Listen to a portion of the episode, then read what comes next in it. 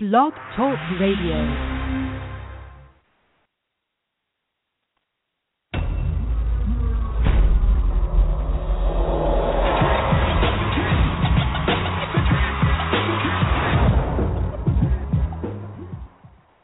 And good evening, everybody, and thank you for choosing King Jordan Radio.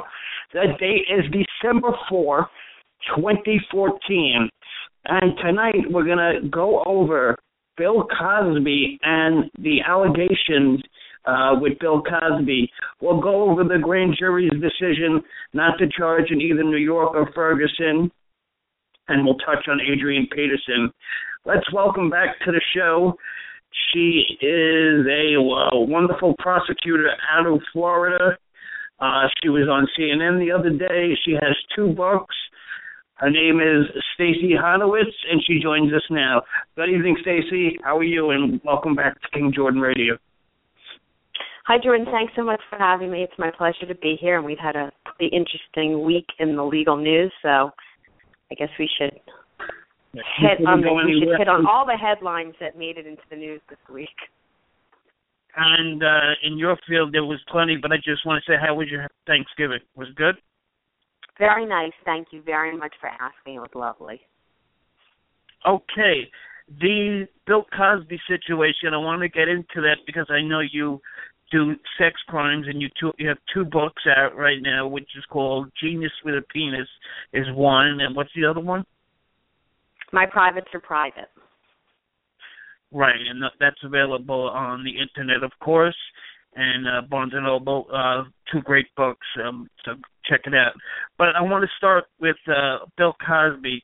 The first question I want to ask you as a prosecutor: Now that we see over 20 uh, alleged victims coming out, how do you know who's telling the truth? In other words, how do you know if one is not just might have been in the same situation and is playing copycat to possibly do whatever, get money, or how do you know if, uh, which is truthful and which is not? I mean, they all can be truthful, but how do you distinguish that as a prosecutor? Well, listen, as a prosecutor, we learn and we know from doing so many cases, although you never always know everything, whether or not somebody is just copying the facts of what somebody else said. But it's very common, Jordan, in these cases for women who have been keeping this type of secret you know, for lack of a better term, for the last 20 years, to come forward when they hear somebody else. And what you have to do in order to really vet these victims is to find out if, in fact, there would be a time when they would even have contact with Bill Cosby. In other words, sometimes when you have copycat cases, when women come forward in order to get money, you come to find out after a thorough investigation that there would have never even been an opportunity for them to be near the person that right. they're claiming raped them. In this case, what we're beginning to see is that all of these women, at some time or another, had the ability to have contact with Bill Cosby. Either they were surrounded right. by him socially or work wise, or as the bodyguard came forward and said, he was instructed to bring certain girls over from a modeling agency. So when we start to see a pattern and we were able to compare and contrast different stories, we are then able to make a real determination as to whether or not some women are just coming forward for the sake of it. They just really were too nervous and too scared and felt threatened and intimidated to come forward for a long time. Now, what you're seeing in these cases is prior to Gloria Allred having a press conference today, nobody really was asking for money. Nobody really wanted the fame. Nobody said they were writing a book.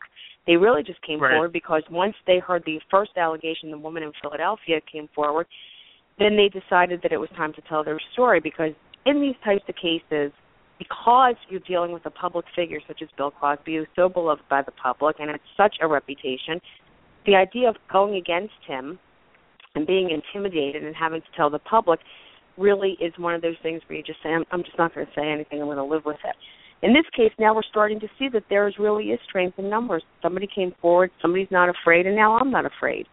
So you're going to see more cases. I'm telling you that that, that women, um, if, in fact he has been around all these women, if he has a, a predilection for that type of behavior, I- I'm sure you're going to see more women come forward in the next coming weeks.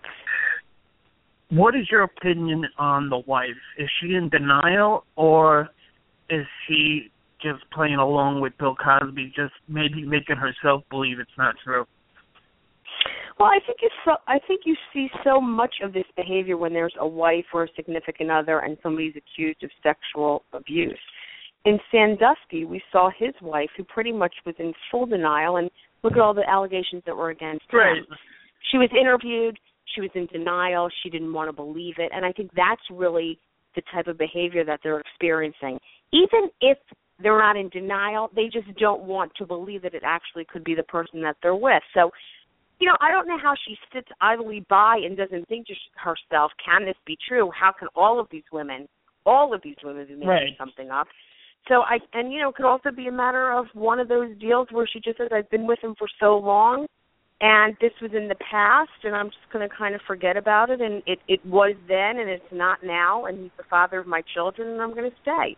So this type of behavior by a significant other is stuff that we see all the time we even see situations where the significant other just really wants to back the person and says, "Listen, it's it virtually impossible. I believe everything he has to say." So, I'm not a psychologist. I don't know what goes into their thought process. The only thing I can tell you is her behavior is quite common. My, most people might say, "What are you talking about?" But because I'm in the throes of this every single day, this is exactly the type of behavior that we see on a daily basis. They come to court they don't want to believe it. They sit there. They tell.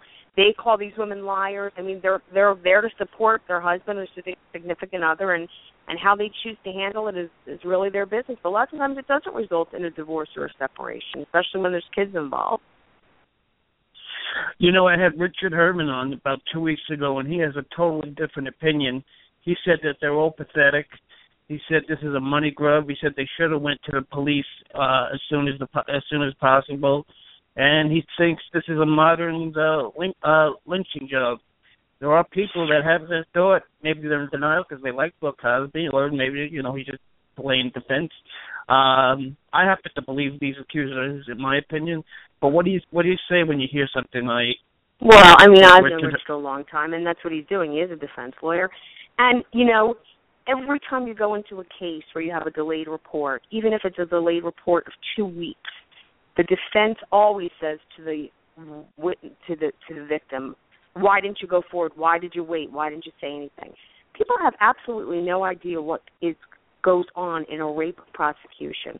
I mean, you have to imagine. You we know how many rape victims never come forward when it's a stranger that does this to them to them because of the intimidation factor, of the embarrassment of having to talk about private parts. People just think that you go into a courtroom and you say this person raped me.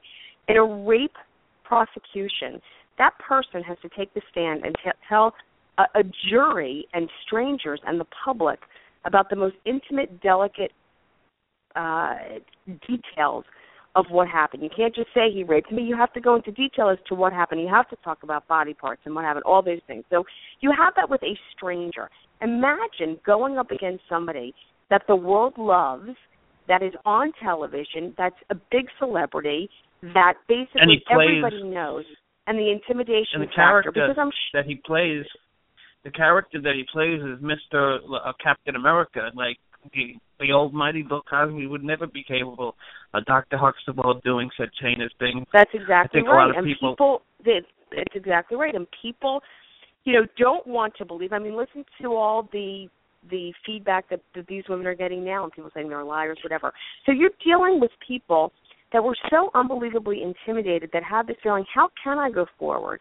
And probably discussed it with people who said, you can't do it, you can't go forward, you're never going to win, no one's ever going to believe you. So, you know, the idea that people wait to report rapes is so common. This behavior, anybody will tell you in any rape cases, this behavior is so common. I mean, we have kids that were raped as children that don't come forward. I go to the grand jury in cases they don't go forward until 30 years later because that's the first time that they feel like they can actually talk and someone might believe them. So what Richard says, he's he's certainly everybody's entitled to their opinion. Everybody is going to have an opinion, but I um, just want to tell that your your listeners that the behavior that they've exhibited is extremely common. And a rape prosecution is probably one of the hardest prosecutions that anybody could uh, have to go through because the bottom line is It's not going to happen in front of 10 people. It's one of the most discreet crimes that you have. So, I mean, that's what, and, and just the idea that we're bringing up, that's what they're up against. They're up against people challenging their veracity. How could this be possible? I think another issue that we have to, you know, if you don't mind me going into, is people, when they hear the term rape, have a very different idea, have a very different idea of what rape is. In other words, they see movies and they see strangers jumping out of the woods abducting right. people off the sidewalk and violently throwing them down and then having forceful sex with them. Rape under the law is just non consensual sex. So in this case, they knew him, they knew who he was, but the idea that they wanted to have sex with him is why it's called rape because they said, I didn't want to. He drugged me, and when I came to, this is what was going on. So the idea that you have a celebrity whose reputation is, you know, unfathomable and the idea that he didn't violently beat up these women and jump on them have sex, that's what people have a hard time wrapping their heads around. So I think that's that's what's the difficulty in, in seeing these cases come to light now. Uh, absolutely. Um, okay, let me put you in a hypothetical situation. Let's say we are in the st- the statute where a, a guy like Bill Cosby, they bring that to your office and we're within the time range. Are you going to prosecute that case? Well, that's that's really a loaded question, and I'll tell you why. I don't have all the facts in front of me, and um, Bruce Cassidy, who was the prosecutor uh, in Philadelphia at the time that the first girl came forward, felt very strongly that something had happened, but had one witness and didn't have a lot of evidence. So whether or not I subjectively believe it is different than whether or not I can take it into court because I can't prove it beyond a reasonable doubt. And and that's the difference.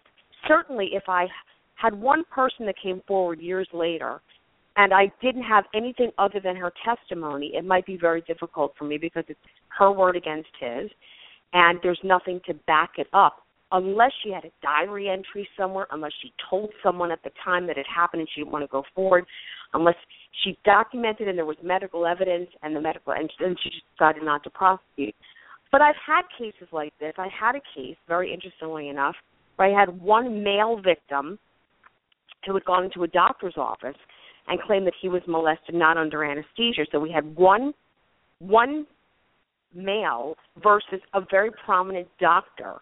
And so we had to right. look at it that way. And at that point, we didn't feel like we there was no reason for us not to believe him but as far as having evidence to go into court, we had a problem. So what happened was we put a press release out. The cops put a press release out. And believe it or not, seven other men came forward with no motivation, with right. no reason to report such a horrific crime and have to tell people details of what went on. And once we had other people and the story started to match up, we went forward. So to put it in a situation that somebody comes forward 20 years later, one person, it would be very difficult to go forward. But if I had more than one person and the story started to match up, there wouldn't be any reason for me not to. So, in other words, even if you have an inkling and you're, you're 95% sure, if you can't prove it beyond a reasonable doubt, you don't take it, right? Correct. I have to have Absolutely. a reasonable likelihood of conviction. That's that's what the standard is, a reasonable likelihood of conviction. And if you have one witness from 20 years ago who delayed the report and didn't come forward and all we had was her word, then the likelihood of conviction would not be there and so we probably wouldn't go forward. Not to say again that it didn't happen, just to say that I didn't have enough to take it into a courtroom. And that's the difference. Okay, I want to talk about the two no indictments. Uh, first from Eric Gardner and um, uh, Mike Brown, but I want to play this clip so the, my audience knows what's going on with this story, and then we'll talk on the other side. Okay, so the breaking news for the moment is that the officer accused in the chokehold death of Eric Garner in New York City is not going to be indicted by a grand jury. The decision has already been made. This is just a couple minutes ago. And if you're feeling deja vu all over again, of course, this has uh, some of the similar underpinnings of the situation in Ferguson with Officer Darren Wilson and Mike Brown and Darren Wilson obviously walked. He has since resigned from the police department, but uh, the protests are still ongoing, and obviously we haven't heard the last of that. And then to then put this New York situation, you know, it's interesting. I've only this literally happened about 10 minutes ago from when we're taping this, And just on a quick scroll of Twitter, I'm seeing something that you almost never see anymore, which is actually bipartisan. I'm seeing people on the left and people on the right. I'm seeing liberals and conservatives all kind of going, ah, maybe we didn't agree on the Ferguson one. Maybe some of the facts we didn't all agree on, or the eyewitness testimony of, or what happened with Mike Brown and Officer Wilson. But this one seems a lot more straightforward. Uh, the chokehold, there's obviously video of it. The arrest, which was maybe for selling illegal cigarettes or something. There's a lot of people saying that these are different cases, that even the people, uh, mostly on the right, who are saying that uh, Darren Wilson getting off and not being indicted in that case was okay. There's more people already, and again, this is only in a couple of minutes, that are already saying that something is not right here. Uh, you know, they say bad things happen in threes. So we just had, regardless of whether you think Darren Wilson should have been indicted or not, something, uh, an innocent person died. You know what I mean? Or, or someone that should not have died, even if he had done something criminal. Someone that should not have been murdered died. Now we have it again, just you know, two weeks after or a week and a half after the decision on that one. Uh, and you know, these are the types of things. Uh, as I said, they say things happen in threes. Like we got one more of these things. We're starting to get to critical mass with this. Uh, you know, a lot of people wanted to believe that we were post-racial after Obama uh, was elected. Uh, obviously, that's not the case. I don't know that that ever is really the case ever anywhere. Um, people have old old hatreds. People, you know, things don't change as quickly. They change quick often, but not as quickly as like. Anyway, so this story just broke. I hope again calmer heads will prevail and that everyone's going to uh, be okay, and we'll, we'll wait out. Okay, Stacy Honowitz, when you hear about the uh, grand jury and uh, Tulsa um, in Ferguson, especially all these riots, uh, what's your take on um, the recent uh, no charges to Officer Darren Wilson and now yesterday to uh, the officer in New York City? Well, it is quite interesting that both of these cases, both of these grand juries chose not to indict within two weeks of one another. And I have to tell you that the cases are significantly different. In Ferguson, you had basically the forensic evidence and the conflicting witness testimony that really was the reason I believe that the grand jury didn't indict. You know, the grand jury, grand juries are supposed to be very secretive, and it's supposed to be um, really within their discretion. And usually, the grand jury testimony is never given out. And I think in this case, and it really preserves the integrity of the grand jury because no one right. should be second guessing what you do. And in this case, in Ferguson, they let the grand jury testimony. They released all of the information and all the evidence because they wanted the public to see just what they were up against and what the grand juries or what the grand jury was de- debating on. Now, many people say but listen, a prosecutor goes into the grand jury and they have one standard, and that is to just show probable cause that a crime existed. And what happens is the prosecutor lays out basically the case and what crimes could be charged. In Ferguson, there was a big debate as to whether or not the prosecutors really kind of tried the case and presented so much, and especially with Wilson testifying for four hours, which is their right. They have every right to testify without a lawyer present that they had such conflicting testimony that the witness statements really did not match up at all with what the forensic physical evidence is. And the physical evidence isn't ever going to change. It is what it is. In this case, and so that's why the grand jury came back the way it did. In this case, we have a very unusual situation because we have a videotape of what transpired. Now, it's my understanding and reading a lot of what went on is that although the medical examiner ruled it to be a homicide, he ruled it to be with contributing factors. Was the chokehold the actual reason that this individual died? This horrible situation. And because I'm just surmising, they found it to be that it wasn't the only factor which caused his death. They basically said that this officer was justified in using the force that he did, and that's what you have to look at. What are they justified in using? Was it excessive force? Now, the the reason why you're having all of these protests is because when you see that videotape and you see that chokehold, you believe it's excessive force. They didn't need to use that, and that's why the feds are now going to investigate, even though. Even though there was not a return, it was a no true bill, which basically means there's no indictment the feds still have an opportunity to look at it and to file federal criminal charges against him under uh, the U.S. you know the U.S. Code and the federal statute, and that's what they're going to do now. That came out tonight that Eric Holder is going to conduct a federal investigation to see whether or not the person's civil rights, that uh, Gardner's civil rights, were violated. And you you you do then have still of a problem because there was no probable cause finding, and now you have to prove that beyond a reasonable doubt. But the but the evidence is, although it's substantially the same, they're going to see different things that the grand jury didn't see. So, I think in this case, you know, we we have to. I'm glad that everything's been pretty peaceful this far in New York. We haven't seen the outbursts that right. we saw in Ferguson. But I think that we need to really start looking at these things, and I think the grand jury testimony is going to be released in this case too, so that they can see why the grand jurors voted the way in which they did. And so, it's two different stories. In one case, we got to see actually the videotape, and the other one we had conflicting evidence. So we have to ask. They have to ask themselves: Were was this police officer justified in using the force he did? Now, the the other issue that arises in this case is the chokehold that was used has been deemed to be illegal under their policy.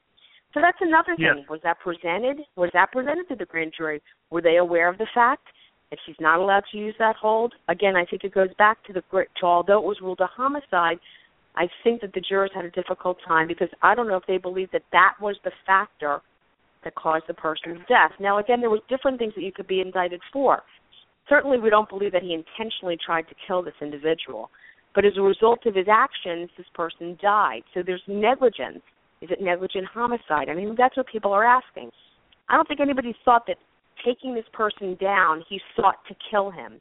But as a result of right. his actions, number one, they were the actions of the police officer. Number two, were they excessive? And as a result of the excessive, you know, do, was it excessive? That's another question. And the third question to answer is, if it was excessive, what do you believe the crime is? And that's negligent homicide. And that's everything that the feds are going to look into now to see if there's a case. There's also there could be a wrongful death case on the part of the parent, the wife, and there can also be there's a couple of cases that could come out of this. There's the federal criminal case, there's the federal civil case under a 1983 claim of deprivation of of civil rights, and then there's the wrongful death suit. So we certainly have not heard the end of this, but I just hope that it remains peaceful, and I hope people realize that there's good and bad in every occupation. There's good cops and there's bad cops, and just because we've in the last we've been inundated with it in the last month, um, people have to realize that there are some really good police officers out there too. So I'm hoping that it remains calm, and then we let the feds move on from here. With respect with the Eric Gardner case, um, if this was not a cop, do you think he'd be indicted? If this was what? I'm sorry. If this a guy who uh, killed Eric Gardner with the chokehold was not a cop, Daniel Pugh, Puner, uh, if he was a regular civilian, is there any way that he's not indicted? Oh, you know, listen, that's such that's such a difficult question. I mean, I think what you're trying to get at is it difficult for cops to be indicted? And I think people Right. might say that it is because people generally think that the police officers are doing their job and if you disobey them, then they have a right to take you down. And that's what they were saying. He had a right to take him down because it appeared as though he was resisting. He kept saying, you know, what did I do? I mean, there's so I, I hate to hone in because I don't have the testimony in front of me, and, and it's such speculation. But I think in general, Right. people think that they're police officers. I think that the common the common feeling among people is police officers won't ever get indicted, and especially because it's the prosecutors that have a tight relationship with police officers. Um, and that's a hard question. You know, I'm a prosecutor. I've gone to the grand jury. I haven't gone to the grand jury against a police officer, but you know, there, like I said, I've had, as even as a prosecutor, um, when I saw a police officer I thought was doing something improper, it didn't go unnoticed. It wasn't just swept under the carpet because I'm a prosecutor and we work hand in hand.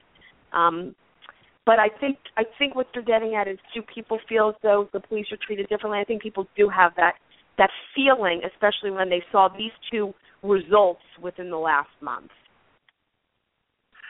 Yes, and you said there were two different cases. Can you explain that a little bit? Well, What you we're think dealing one was with stronger here is, than the like, other? like I said, what I think what we talked about is we're talking about two. There, listen, when in some substance they're the same because two people died at the res- at, at the hands of two police officers. So there's Right. therein lies the similarity, and it's two unarmed black men who died at the hands of two white police officers, and that that's really where the that that's really the similarity that's there. The difference that you have is in Ferguson, we had testimony, conflicting testimony of witnesses that changed their story. First, they said he was charging.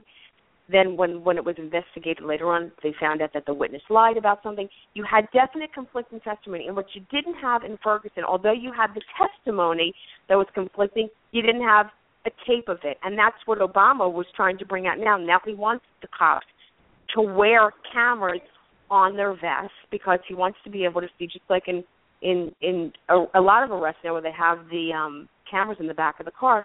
We want to be able to see how much the person resisted to let us know how much force you could actually use. That was Ferguson. That's what came out of Ferguson. This case was different because you did have a first-hand view of what happened. You had a tape. Well, you normally in any kind of process, we wish all the time things were on videotape. When you try a robbery case, you pray that the security camera works in the place so you could see the person.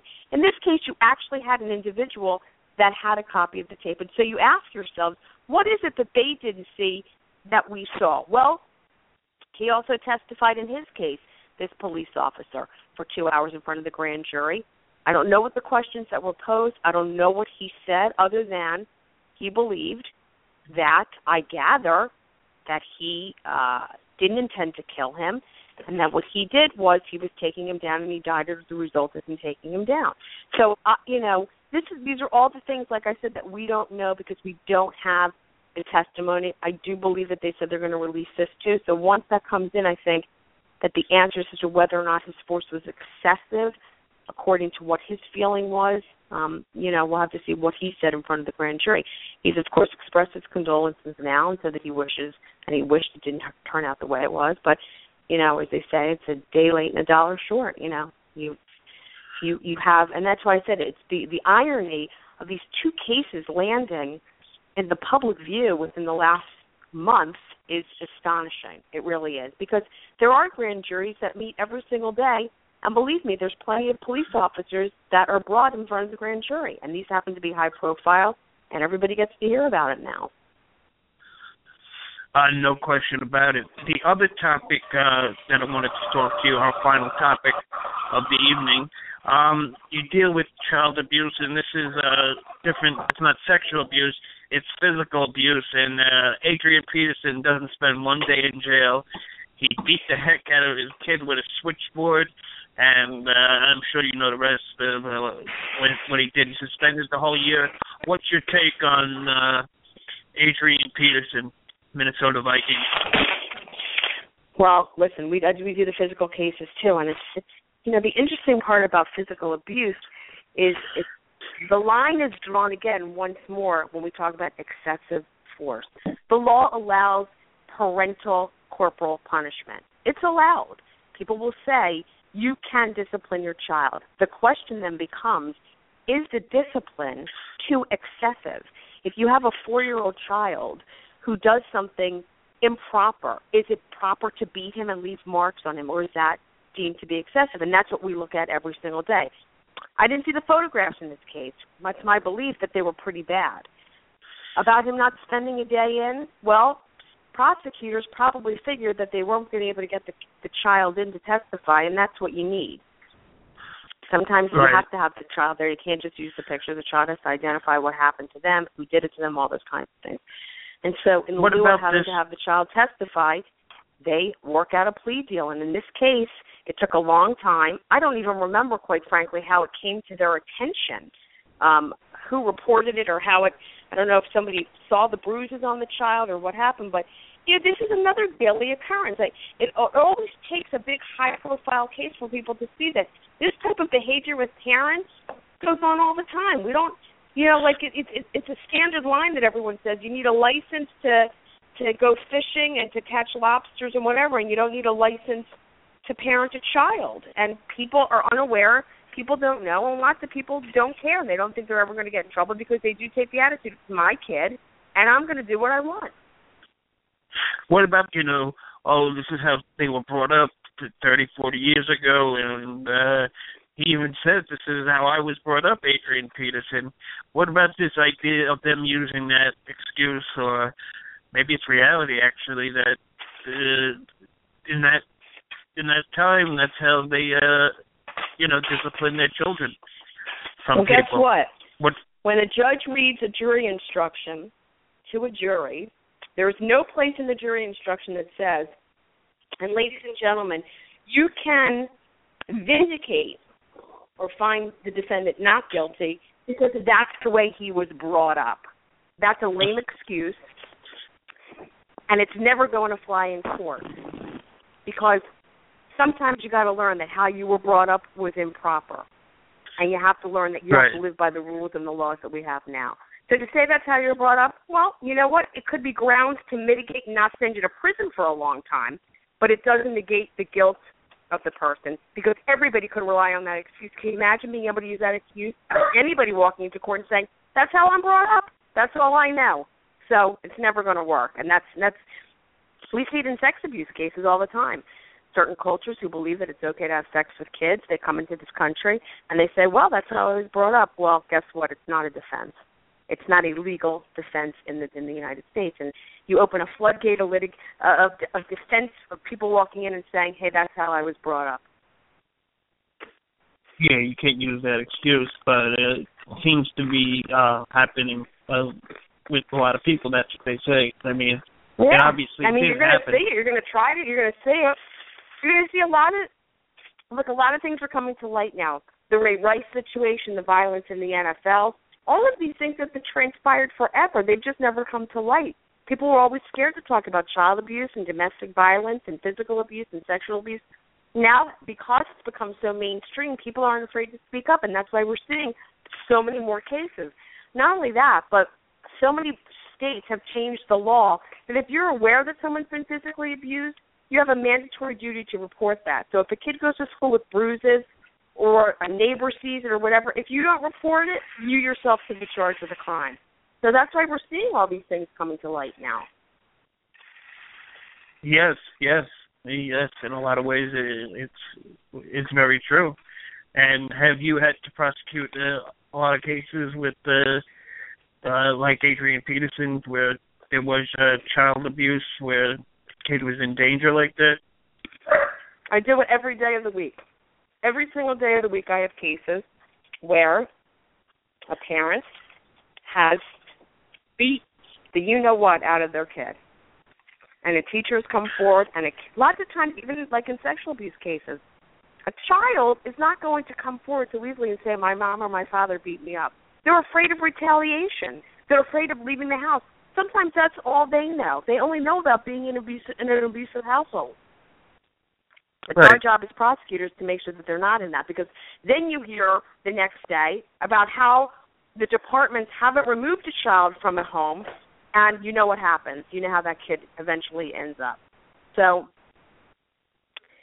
parents better realize that their feeling about discipline is going to change a lot if their kid goes to class or goes to school and they have bruises all over their body because it's not going to fly that that's how I discipline my kid. We have laws and we've all none of us has the right to violate rules that we all share and that's specifically in the jury instructions. Whenever a judge is talking to a jury and there's a defendant in the courtroom, none of us have the rules the right to violate rules that we all share. Absolutely. And um uh, is there one case that you have done that you're that you're really proud of, like maybe a real a real serial uh, rapist that you put away? Is there one that sticks out to you in, in your career? Yeah, well, I've been doing this for a very long time, 28 years. But one case that really sticks out is I prosecuted. Well, the one that I talked about earlier was a physician who was Mhm. molesting his male patients not under anesthesia, and that was a pretty tough case because this guy had some resume. You would think to yourself, why would somebody do something like this? But he did. Um, the other one is a case where I prosecuted a volunteer at an autistic school. He volunteered at two schools and was molesting autistic young children, which is just awful because so many of the autistic kids couldn't speak for themselves. And he fled, and we found him in the Philippines, and we brought him back, and Wow. were able to prosecute, and he went to prison. And so, you know, cases like that are rewarding, unbelievable cases because any any kid case is going to, you know, carry such importance with it. But it's rewarding when you when you have a case and these children have been hurt for so long, and you're able to put a stop to it you know and then when i have i have cases where i have victims from 18 years ago that were really children back then that call me now and and thank me for you know saving them out of a physical physical harm or sexual harm they've been abused by an adult sexually abused for a long time so you know it's it's extremely although it's very depressing what i do because i see really the worst of the worst in everyday life Right. especially with kids it's extremely rewarding when you know that you've done something to really help them. Uh, no question, and uh, they need a voice. These kids, and I'm sure that gives you great satisfaction putting these uh, bad criminals away. Well, But, and uh, that's anyway, why thank that's the reason why I, I wrote the books because so many kids were having such a difficult time Yeah, talking about, about it. It was the going on, and and they could never talk about it. it parents really never tell us to about the books it. and uh, tell tell my audience about the books uh, about it and how they could get it. Well, I wrote the book specifically because I had so many cases where I had kids come into my office. Um, it was a delayed report, just like these women. I mean, it's, it's like it's, it goes in cycles. These kids sometimes don't report right away. Lots of them don't because they're threatened, they're intimidated, they're scared, the whole nine yards. And so I wrote the books because I wanted them to be able to feel like they could talk about it, they could report it, even if they felt like they couldn't go to their mother, they could go to a neighbor, a friend, a school person, and to know that someone was going to stand up for them. So many parents would tell me that they did not know how to really have a discussion with their kids about touching, good touching, bad touching, and what to do. And so when I had those two ideas together, I thought I really need to do something so that parents and kids could really have an open discussion about a really delicate subject and make it really easy and comfortable. And so these books, while they're, I always say they're small books with a huge message, they've helped so many kids be able to really express themselves. The books are written in limerick form. They're easy with cute characters. It's nothing technical. It's not instructional. It's just a fun little book about what to do if God forbid anybody ever touches you. So I wrote the book. My my greatest joy would be to be able to get these into schools because now in a lot of the schools it's going to be mandatory that sex education is taught on an elementary school level. So really that's what I'm striving for to try to get the books more mainstream. Everybody that originally heard the idea said to me, and this is way before sexual abuse became so prevalent in in in, in uh the media, you can't have Right. something like this. It's just too difficult. Nobody wants to talk about it. Nobody wants to hear about private parts. Nobody cares. And now, believe it or not, because we are seeing so much of this every single day, every single time you open the newspaper, put on the news, you hear about sexual predators and sex crimes and teachers having sex with students and little kids being abused and and child porn. Now, I think people are starting to realize we do need to educate. We do have to be able to have some way to teach kids that it's not okay and to tell. So, I, I, the books are available. I lecture in a lot of schools. I lecture all over all the kinds of groups, and I really lecture a lot to parents because so many of them told me that they don't know how to start a discussion. So, they're available on my website, StacyHonowitz.com. They're available on Amazon. They're available on Barnes and Noble. And um, for those parents out there that don't know really how to start a conversation or feel funny or embarrassed or uncomfortable, buy the book because you'll see how easy it is.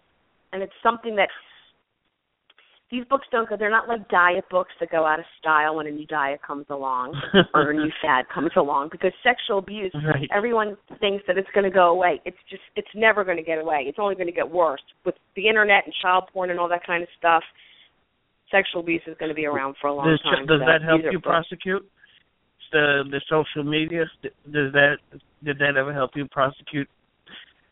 Um, maybe Yeah, social media has been a big factor. Social media has been a big factor in prosecutions. Um, you know, Facebook and things like that, we can see what's posted, what's there, what's tweeted. Um, porn cases certainly are a lot easier because we actually have the documentation, as opposed to having, you know, a four or five year old child take the stand and talk about it. You actually have it on film. As disgusting and horrific as it is, it's our biggest piece of evidence that that helps us in putting these people away. A lot of the cases now, believe it or not, are really focused on. I, I don't know why it's become so in vogue for a young female teacher to have sex with their male students. Now, Yes. the interesting thing about that a is a of lot that. of people. Yeah, you have a ton of it. You have that in the paper every single day too. But the interesting thing about that is, it's people think it's a double standard. But now the women are starting to go to prison. But that's the hardest case to prosecute because a lot of men. I hate to say it, and I hate to go down the gender lines. A lot of men say, "Why didn't I have that teacher? That didn't go on Right. you know, it's almost like a rite of passage. It's almost cool to have sex with the female teacher. What people don't realize is what a, a scathing and scarring effect it could have on a young boy. I had a, a, a young boy that tried to commit suicide when the female teacher broke up with him. She was older, he was a lot younger, he wasn't mature enough to handle a relationship, and she had basically taken him away from all his friends. You know, done all these things to try to get him. You remember that high profile one, Deborah Lafave? That blonde g- Sure. teacher? I, don't I tried the first female teacher in the country. I just went to trial Oh, really? it, and it yeah, Oh, and it because Mary Kay Letourneau was really the first one that came to light, but she pled. My case went to trial, and I can't begin to tell you how difficult it was for me to get a jury because many many men on that jury panel said, "I don't know if I would convict. I don't know if I would convict. Wow. I don't see what's so bad with an older woman having sex with a student. It's the biggest breach of trust you can imagine. Parents send their kids to school to learn. They didn't teach them to learn. doesn't you know, matter, it's not though. an extracurricular activity to have sex with the with the teacher. But it's almost becoming like an elective now because I don't know if these teachers are so immature or just think that nothing's ever going to happen to them. But we see so much of it now. Every every every week in my office, there's an arrest involving a teacher or a coach, something like that. more and more and uh thank God there's people like you putting them to uh to prison. I want to thank you for coming on. Uh, I hope you have a happy Hanukkah. Uh you have uh some fans in the chat room. Sunset for Life says hello to you uh via the chat room and says you do a great job. So uh uh again happy uh, Hanukkah. I believe you celebrate that. I celebrate Hanukkah. Thank happy you, and I, I wish you a happy, happy holiday. And thanks for having me. It's always a pleasure to come on. And um, I'll come back on when the next round of big cases come into the. Okay. Get those books, ladies and gentlemen, and thank you to Stacy Honowitz. Thank you, Stacy. I'll talk to you. Thanks, Jordan. Take care. Okay. Be well. Bye. Bye-bye. All right, ladies and gentlemen, that was Stacy Honowitz, uh, great prosecutor, um, great show. She tells it like it is. Uh, I want to remind you that you can hear the show on replay right after uh, we go off the air. Just uh, restart it, and you'll hear the whole thing from the beginning if you like. Follow the show on Twitter at Mr. King Jordan. Follow us on Facebook, facebook.com forward slash King Jordan Radio. Um, next week, uh, besides Tuesday, 8 p.m., we have wrestling, but we're going to do the best of the year with all the cases with Oscar Pistorius, Michael Brown, Michael Dunn, you name it. We will cover it next week right here on King Jordan Radio. Thank you to everybody, and uh, we will speak to you. Uh, we will speak to you uh, soon. Uh, let me leave you with uh, one of Bill Cosby's accusers. Good evening, everybody. So you said that he drugged and assaulted you. You said multiple times. Yes. Right. You were a teenage. You were teen, a teenager, an Yes. aspiring actress. What do you believe happened? Well, there were several occasions that I would, I woke up uh, out of a very confused state, um, not in my clothes. There was an occasion at his brownstone in New York City where I had gone for dinner and um, had one glass of wine with dinner. There were staffers there. The house was mingling with people. And before I knew it, I was with my head over the toilet, throwing up, and he was holding my hair out of my face while I threw up, and I was in a white T-shirt and my panties, and he was looming over me in a white robe. Mm-hmm. Um, And so, uh, so you were at his house at a dinner party, or were you there to be with him? I was there alone, Mhm. and he had been mentoring me and grooming me. Mhm. I'm from Denver, Colorado, and when I was 17, my agent introduced me to him Mhm. to groom me, to mentor me, to get me ready for show business, and part of that was bringing me to New York City. Did he ever make advances towards you when you weren't, because you believe that you were drugged, when you weren't drugged? Did he make advances towards you? It was a very um, controlling and manipulative environment. It was very, um, very controlled, very isolated, and uh, there. Well, if you if well, first of all, uh, a lot of uh, Northerners and Yankees may not even know what a switch is. This is a switch. Uh, I brought this to show uh, when uh, if you're not just black kids, white kids know what a switch is. Your grandma tells you, "You go get me a switch," and you pull this twig off of a tree, and they hit you on the legs with it. And whether it's right or wrong, I think people need to understand this is a part of Southern culture. If you look at the polling data, a majority of all Americans, a majority of white Americans agree with corporal punishment. A majority of Southerners agree, uh, Midwesterners too. This is something that, that goes on Midwest uh, on the cosmopolitan coasts. This is shocking to people. But there's paddling, there's whipping with belts, there's uh, switching with switches. Uh, there's spanking, and this and this is something that we need to have a debate about. I would say to anybody, because I was I was corporally punished.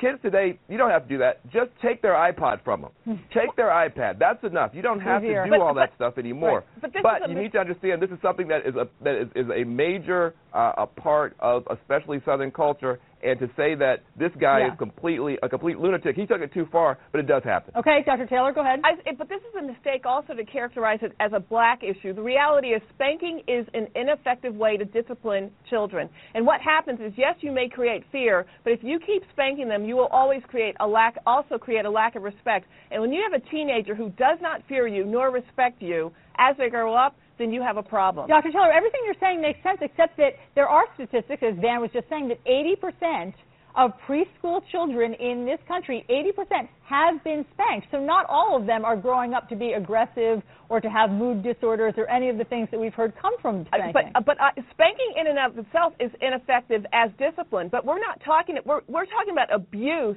that leads to mood disorders and being more aggressive. And and some parents do not know the difference between picking up an object to discipline or spank your child versus a, a firm pat or removing their hand. When you pick up objects, that's abuse. When you intend and, and, and want to inflict harm or pain to teach your child, that is abuse. Very quickly, Judge, do you think that there is a cultural divide here, north, south, black, white?